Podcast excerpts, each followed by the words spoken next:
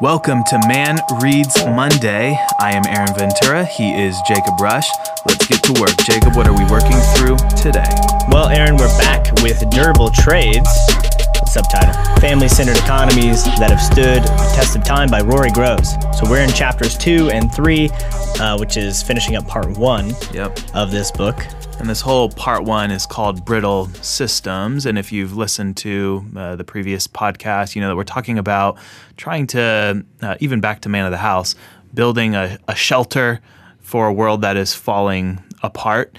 And uh, there's debate over how fast or when uh, things are falling apart. Some some would say they already have. Some would say it is it is coming still, and COVID has uh, made has exacerbated certain elements of it.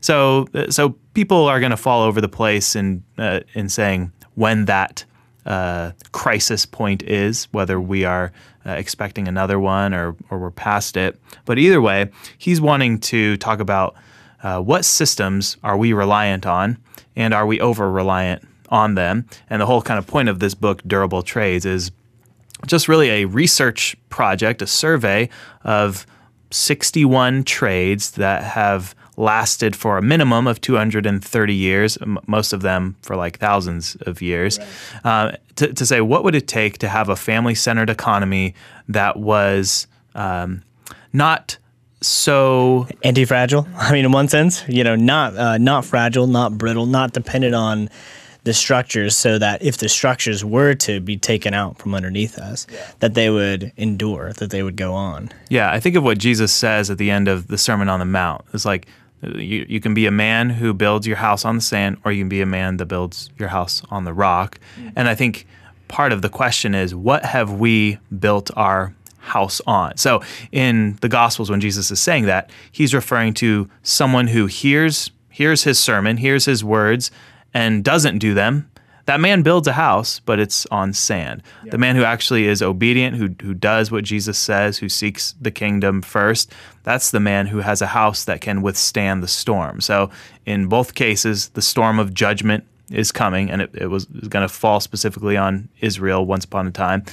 But there are these uh, judgments of God that continue to rock our world, and I think you are not living with your eyes open as a Christian if you think we're not under judgment right now. We are, I think, obviously Yeah. um, under judgment. You have all these churches with masks and churches that aren't even meeting right now. And then we wonder why everything else is in disarray. Well, because we have uh, neglected first things, right? We've Yeah. neglected the worship of God. So, um, what he doesn't get into here, so we're going to talk about the Industrial Revolution, uh, but one of the things that he doesn't specifically touch on is the kind of covenantal aspect of what happened in the world during this time. So we're looking at a specific like phenomenon in work, in uh, yeah, in in religion. He's going to mention the decline of religion in education and women's rights in urbanization. So we're talking about a lot of that. But we what we aren't talking about is what were God's people worshiping Him, uh, loving their neighbor, pursuing dominion in the world. Because if they are doing that, we have all of the promises in Deuteronomy, the covenant blessings. But when we neglect those things, we have all of the covenant curses. And when I look at uh, a lot of the problems that he lays out here, um, that he attributes to either moving away from agriculture to the factory, right? And, and it would be, and I think it's oversimplistic to say it's just that move Right. from out of the home. You know, you're a artisan shoemaker to now you're working in a factory making shoes. and that is the, the that's when everything went downhill. You Yeah. know, if we had just not gone to factories, society wouldn't be where we are. Yeah, and I think and I think probably Rory Groves would admit that that would be a radical oversimplification of it. Right. But it is part of it, right? If if if you are not seeing your wife, if you're not seeing your kids, if you're not barely seeing one another as a family, just your family culture is going to be diminished. And the, and the same goes for guys who work 70 hours a week in a white collar office job Right. now. But I, one of the things we have to remember in all of this is that God is the giver of bread, of health, of technology, and God is the one who also curses the ground. Um, if you read the laws for uh, the Jubilee laws for when they're supposed to give the land rest, uh, there's a year in which you don't actually even sow your farm, Yeah. and God is going to bring an increase so that you don't have to. So I think we forget now in our uh, materialistic secular framework, we deny that God has any relevance to agriculture and farming. But no, like, God is intimately involved in the farming that happens and what whether the crops are going to be a 30, 60, 100 fold crop or a, or a bum crop. Right. Or just get by crop. Yeah. Yeah, and I love that. So he kind of kicks off the chapter by saying um, this example about the French Revolution. You know, 200 years after the French Revolution, the Chinese premier, uh, am I saying this right? Uh, Zhu Enlai. Is that right, Aaron? Yeah, go yeah, let's just go with that. Okay, okay. Um, was asked about the, its significance to world events, and he responded, "It's too soon to say." Um, and I think that's you know one of the one of the benefits of that distance that we have. In one sense, we're able to begin just begin to trace what's going on, just beginning to trace. Okay, what you know, what happened and what impact did it have on the events after it? But in another sense, we should have a kind of humility to say, it's too soon to say. Yeah, we don't know. We don't know. Uh, you know, empires rise and fall. There's hundreds of other factors, and above and over it all, like you're saying, is God's providence and the history of His covenant people who obey Him or not, and then God bringing His judgments about. You know, will we really know what was the decline of America until? You know, you know, probably will be Until it crashes. until yeah. it crashes, yeah, and then you know, it'll probably be 200 years after that before we can really have some clarity and say, oh, that's what was going on. Yeah, and if you've ever read stories about uh, uh, uh, historians argue about why the Roman Empire fell. Yeah. Right. And there's there is not consensus on this. Barbarians? Yeah. Huh? So, so there's all sorts of reasons. I'm yeah I'm reading a book called Follow the Money, and it's a history of kind of just money. Mm-hmm. And and this guy naturally attributes attributes part of their fall to the debasing of their currency. Yeah. So it but it's easy to just take one thing Yep. and make it the whole cause, but you know, life is more complex than that. There is a confluence of factors that come together and conspire to, uh, you know, take a place yeah. down. D- oh, sorry. But before we into, I do think so. Trying to wrap some of those threads together, uh, I like your perspective of bringing our covenant dealings with God on this, because as we're examining maybe some of the problems he's locating about what the industrial revolution has done in terms of changing our mindset, the attitude we want to have is, okay, what is God's the giver of gifts? What does the gift of technology look like properly received and used? Yeah. Right. How you know it, which It's podcasts. it's uh, hey man, you want to listen to my podcast? every every uh, twenty year old in the world. Um, you know what does it look like to rightly receive technology um, and steward it well? Because it's a function of wisdom. It's a function of humanity growing up into maturity, and so we're gonna have to deal with it, whether we like it or not. Um, you know, sort of like the car. You know, Yeah. like you got to you got to learn how to do it eventually. So that's the question we want to ask. Yeah, and I think uh, talking about the Industrial Revolution reminds me of I think we're in an analogous place right now with what you might call the like internet revolution. Yeah, tech. What would you call it? Yeah, I don't know what they're calling it these Web. days, but I mean, Information age. yeah, that, like that is a, a radical change in the world that we have lived through. So I think the Industrial Revolution was this huge leap forward in tools and, and advance and urbanization. And now we're at this place where, uh, in some ways, the internet has allowed a lot of us to now go to some decentralization. So, uh, what you saw, so the Industrial Revolution, if you're wondering, okay, when was this? This is, uh, you know, people mark it differently, but generally, uh, 1790 to 1840 is where Rory Groves place, places it. And it's this general, general move from the home to the factory, this increase in cities, and uh, in some ways, the death of uh, liberal education for kids Yeah. and a change in the mindset of what even work is and what work is for. Um, you, you could say it is a crisis of vocation, religion, and anthropology to some extent. So I think where the Industrial Revolution goes wrong is in how they answer the question what is man? What is work? What's he for? What's he for? Uh, what are what are tools? What is wealth for? And then prioritizing those. So, uh, Jacob, what were your other kind of takeaways? I know as someone who works in education, and you, you there's this quote from who is it? Uh, uh, Woodrow Wilson. This is this is this is like a crazy quote. This is on page 20. He says, "For we want to do two things in modern society. We want one class of persons to have a liberal education, and we want another class of persons, a very much larger class of necessity in every society, to forego the privileges of a, li- of a liberal education and fit themselves to perform specific difficult manual tasks." Wow. Yeah, yeah. I mean, he's his cards are right on the table, right? And he, you know, Roy, Roy brings a part of this. Like, there's a the sinister element of, you know, where you know, you know the world, the flesh, the devil kind of collude together to to co-opt this movement to for the destruction of the institutions that God has has put together.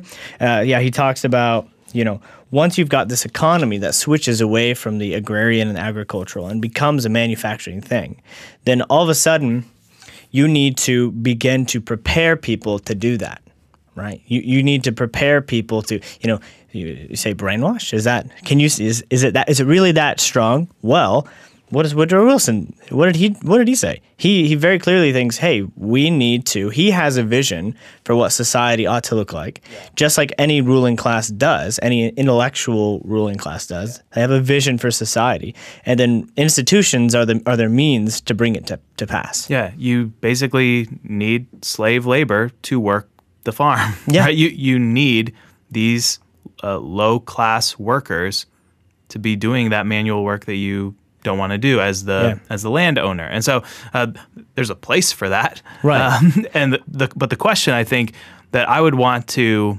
ask people to consider is biblically from what we know of scripture, what is the good life? Right. What is the good life?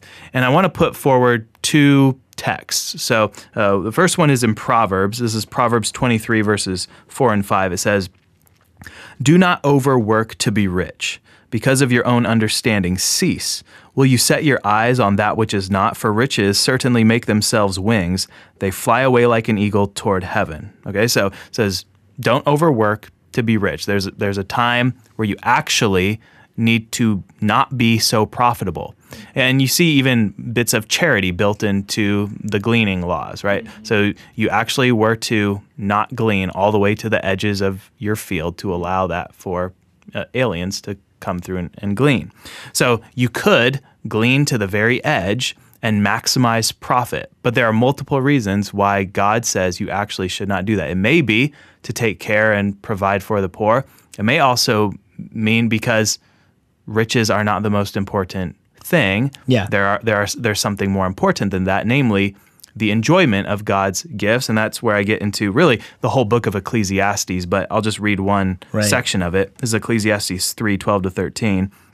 It says, I know that nothing is better for them than to rejoice and to do good in their lives, and also that every man should eat and drink and enjoy the good of all his labor.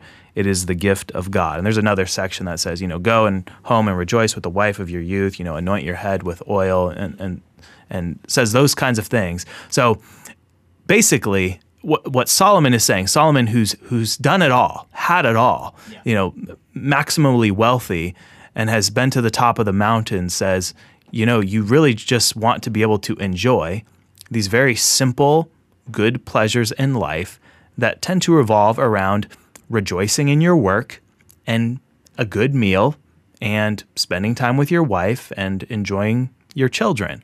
Yeah. And so I think that needs to be the rubric that Christians use as they think about their vocation. So uh, it isn't just profitability, though, in order to have a sex- suce- successful business, it needs to be profitable. Right. Right. You, you want to exercise dominion in that way. But I think a lot of us need to also know when when is that place that we actually stop and say, uh, do we need to keep expanding to the point that I never actually see my f- family anymore? Right. What is what is it worth it worth to you? Yeah, and I mean it gets back to what we've talked about in terms of the the mindset and the um, of kind of our some of the lies that both men and women have believed in terms of maximizing their career, right? Now, and this is where it gets tricky, just like wisdom is, because haven't we been saying, we just read Dave Ramsey, like, haven't we just been saying, hey, get money, stack dollars, stack dollars for your grandbabies? Like, go do that. But the point is, yeah, but don't do that at the expense of your soul. Right? What's the parable uh, where the man stores in barns? Yeah. Right? He's like, I will build bigger barns. I'm going to build bigger barns, right? My look at my profit margins. I need bigger barns. God has really blessed me. And then he says, "You fool! You don't know that your life will be required from you this night." So if you're building up, if you are stacking dollars to your grandbaby for your grandbabies at the expense of your grandbabies, meaning you don't have any. Yeah. you don't have any, right? You don't have any, or you're not actually loving them and being a good grandfather.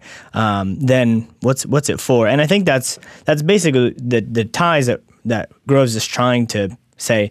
Okay, this marked a shift. The Industrial Revolution and and the the accompanying technology around it marked a shift, um, which kind of coin, uh, coincided with uh, what what was the word I'm trying to say like co. Um, collaborated. Conspirators that's the word. Conspired. Uh, conspired. I was like co-inspired? No no.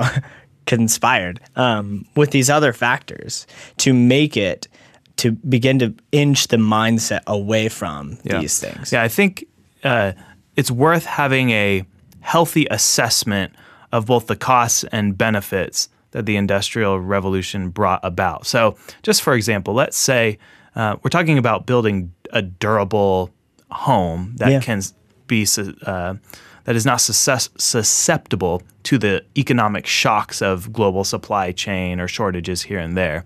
But let's just say one year the crops fail, or two years the crops fail, and if you're if you're someone at the edge of starvation because of a, a bad year of crops and you have no other way of feeding yourself, the factory is is a huge blessing Yeah. to you, right? So I think the market yeah yeah yeah. So so for someone that has the choice between uh, slave labor or starvation, of course you choose slave, labor. labor. Yeah. Right. And, Don't and- die. yeah, and that's and that's part of the the safety net. And you see that in in the biblical laws for debt slaves, right? There was there was a social safety net. It wasn't the government, but it was actually other people, and it it was work. It was still under the old covenant, just as it is under the new. If you don't work, you don't eat, and this encouragement to work with your hands. So, uh, whereas uh, some uh, some civilizations have actually looked down on work and looked down on working with your hands or blue collar jobs as something for only this working slave class to do or only something for middle class people to do. Scripture actually commends, commands, and dignifies it and says that's actually a, a glorious thing. Our our Lord Jesus was a was a working man in the tr- in the truest sense. Yeah. And I think one other thing that I, I just thought about too is like the benefits and blessings of even being elevated. So even with the stratification in our society with vocations, right? Even with, you know, there is, you know, maybe to Grant Woodrow Wilson a kind of point, there are people who, you know, do more, what I don't know what you would want to call it, intellectual or what's the difference between white and blue collar? Was one white collar? Is white is white the less hardworking one, and is blue the more hardworking? One works with more with his mind in front of a computer, and Right. one works with his mind and his hands, you know, on the job site. Right, exactly. It's like so even granting that that's a thing, um, folks who exist at the lower stratification of that have loads more wealth than families who list, existed at that lower did prior to the industrial revolution and um, have the ability for you know what you could call leisure time right? Contemplation time to be able to enjoy the things like you're saying that solomon is talking about to worship god. Like that is the steady advance of the gospel is that you're able to okay even if you know we, we want to argue about you know how much um, you know can you move and jump up in terms of or is there a fixed aristocracy or is there a fixed sort of class it's like well you're still a better off than where you were before Yeah, a lot of people would attribute to the Industrial Revolution a kind of widespread increase in the standard of living. And so our and even right now in 2021 our standard of living is the highest it's, you know, basically ever been in the history of the world. And Yeah. a lot of you know, and, e- and even right now, we can hop on an airplane and be in places where it's it's it's nothing like this. Um, I wanted to just spend a little bit of time here walking through his uh, scoring system as he goes through these 61 trades, and this is really what we're going to just be doing for uh, future episodes is uh, looking at uh, these different trades, things that we uh, thought were interesting or liked about them. Uh, but he has these, what is it, five uh, five categories, Yeah. and uh, the first one is historical stability. So tell us about what is historical stability here. Yeah, so just hopping from his own description, how much have the core products, methods, tools, and clientele changed since the trade was pr- uh, practiced 200 years ago? So if you, you have a, you know, if you want to hop to his first example, which would be, you know, animal husbandry, Yeah. being like, okay, what are the core products, methods, and tools? Uh, grass, Yeah. cow, Yeah. you know, like um, that's relative. Fences, you know, yeah, fences, fences. like things which are available, as opposed to nuclear physicist. Um, Yeah, where do you get the raw Uh, materials for that? oh yeah, nuclear fission. which uh, so times you know as you draw it on the big map, what what has consistently been in place and sort of easily accessible in that regard. Yeah. Uh, the next one is resiliency, and this makes up uh, 15% of the grade. And the question is how vulnerable is the trade to short term disruptions in supply or demand? How long is the supply chain, and how sustainable are the inputs? Finally, how resistant is the trade to technological automation? And this was really interesting, having Yeah. read the book already, seeing what. Uh, so if you're going to pick a trade and spend your life, you know, becoming a master at it, you want to make sure you're not going to just be easily replaced by artificial intelligence Yep. tomorrow whenever Elon Musk, you know, creates a robot to do that thing. Um, the third one, and this is the one that I was most interested in, is family centeredness. So, uh, how much time is spent together for family members working in this trade? Are there roles for children and the elderly, husband and wife? Can the trade be practiced from home or only offsite? And finally, does the business generate tangible assets that can be passed down through generations? So, just to give you an example, uh, so back to our farm example, which is the one that he uh, you know him and his own family do. There's all sorts of things, chores that the kids can do. Whereas one of the one of the trades in here is a lawyer. Yeah. Now, there's not really much for All right, Johnny. Yeah. For a kid. File this brief. yeah, and it's also interesting seeing what you can actually pass on. For some of these, he's just going to say it's basically just intellectual property. yeah. That that's all there is. Whereas for other companies, it's like heavy machinery and there's land assets you can actually pass on. It's kind of funny, you know. Um, just watch the movie Coco. Have you seen the movie Coco? It's No. a Pixar movie. Anyway, but basically, the family are shoemakers for many generations. And you think about even some of the last names that we have for people, like Schumacher, Mm-hmm. right? Somebody, if you know somebody named Schumacher, that's literally from shoemaker. and, and you know, just kind of give you to okay, what you know. Think about could you name Smith? Yeah, yeah, Smith. Yeah, would you be able to name what a, a last name based upon your trade, like Aaron, data engineer? like no, no, no. Those are not. Those are not durable in that Yeah. sense. well, So what did, what do the Rushes? What what is Jacob Rush family known Ooh, for? I think Rush is. I think rush just means red. oh, really? I think so. Okay. I think that's one. That's one etymology of it. it's red or rushes, like obviously like bushes, you know, like uh, okay. a bush or something. I was thinking more about like you get things done quickly. Yeah. See, that's what I. That's always what in a hurry. I've wondered. Maybe your family was like delivery people, and they were well, they were like the UPS of. well, my great great great great great great great grandfather was the high sheriff of uh, of Suffolk in Ipswich, England. Wow. So, at least according to Ancestry.com. But so, but the Mormons know what they're doing. So, Yeah, what did Keith say? Chip chip chip chip. chip chip chip cheerio. yeah, that's bad. Okay, uh, the the last two factors are income and ease of entry. So income is you know obvious. How how much money can you make? And the most surprising one for me on here was was midwife. Midwife is like uh, one of the most profitable trades that is that is in here. Yeah. And it's also kind of sad uh, those big conventional farms how not profitable some of some of those are. Right. Uh, hence, I guess the government subsidies. I don't I don't know how that all works. Yeah. Um, and then the the last one. Ease of entry. So, how expensive is it to start a business in the trade? So, let's say you're like, I, I like, uh, I like woodworking. Okay, well, what would it take for you to actually have that as a full time trade? What kind of space do you need? What kind of tools do you can you acquire? Training. yeah, You know. the, the training and experience, and then some of it also is like uh, some trades you can't even get into because the barriers are are so high, or you need to know someone, or it requires some high level of certification or college ex- experience. You know, getting a certain degree. Right. So, if you're going to be like a doctor, for example, you're probably going to spend a lot of your life in school, And dollar bills. and it's going to be very expensive. Right. So high, very high bar, very low ease of entry. Yeah. You can't just be like, oh yeah, I want to become a doctor and and be, get a profitable career Yeah. in probably a decade. Unless you're a Bobby. and if if, you you're in- don't know, Yeah, I don't, and I don't even know if we should talk about it because no. I don't want to ruin his That's right. business. Keep it secret. Keep it safe. But if you are in Moscow and you know, I mean, he's not even really a doctor. I no, gotta think. if you, if you know, you know. but if you know Dr. Bobby, you know, you know what I'm talking about.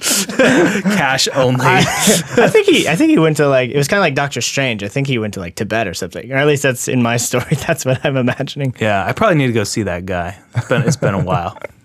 Have him on the podcast. Yeah, I'd be terrified.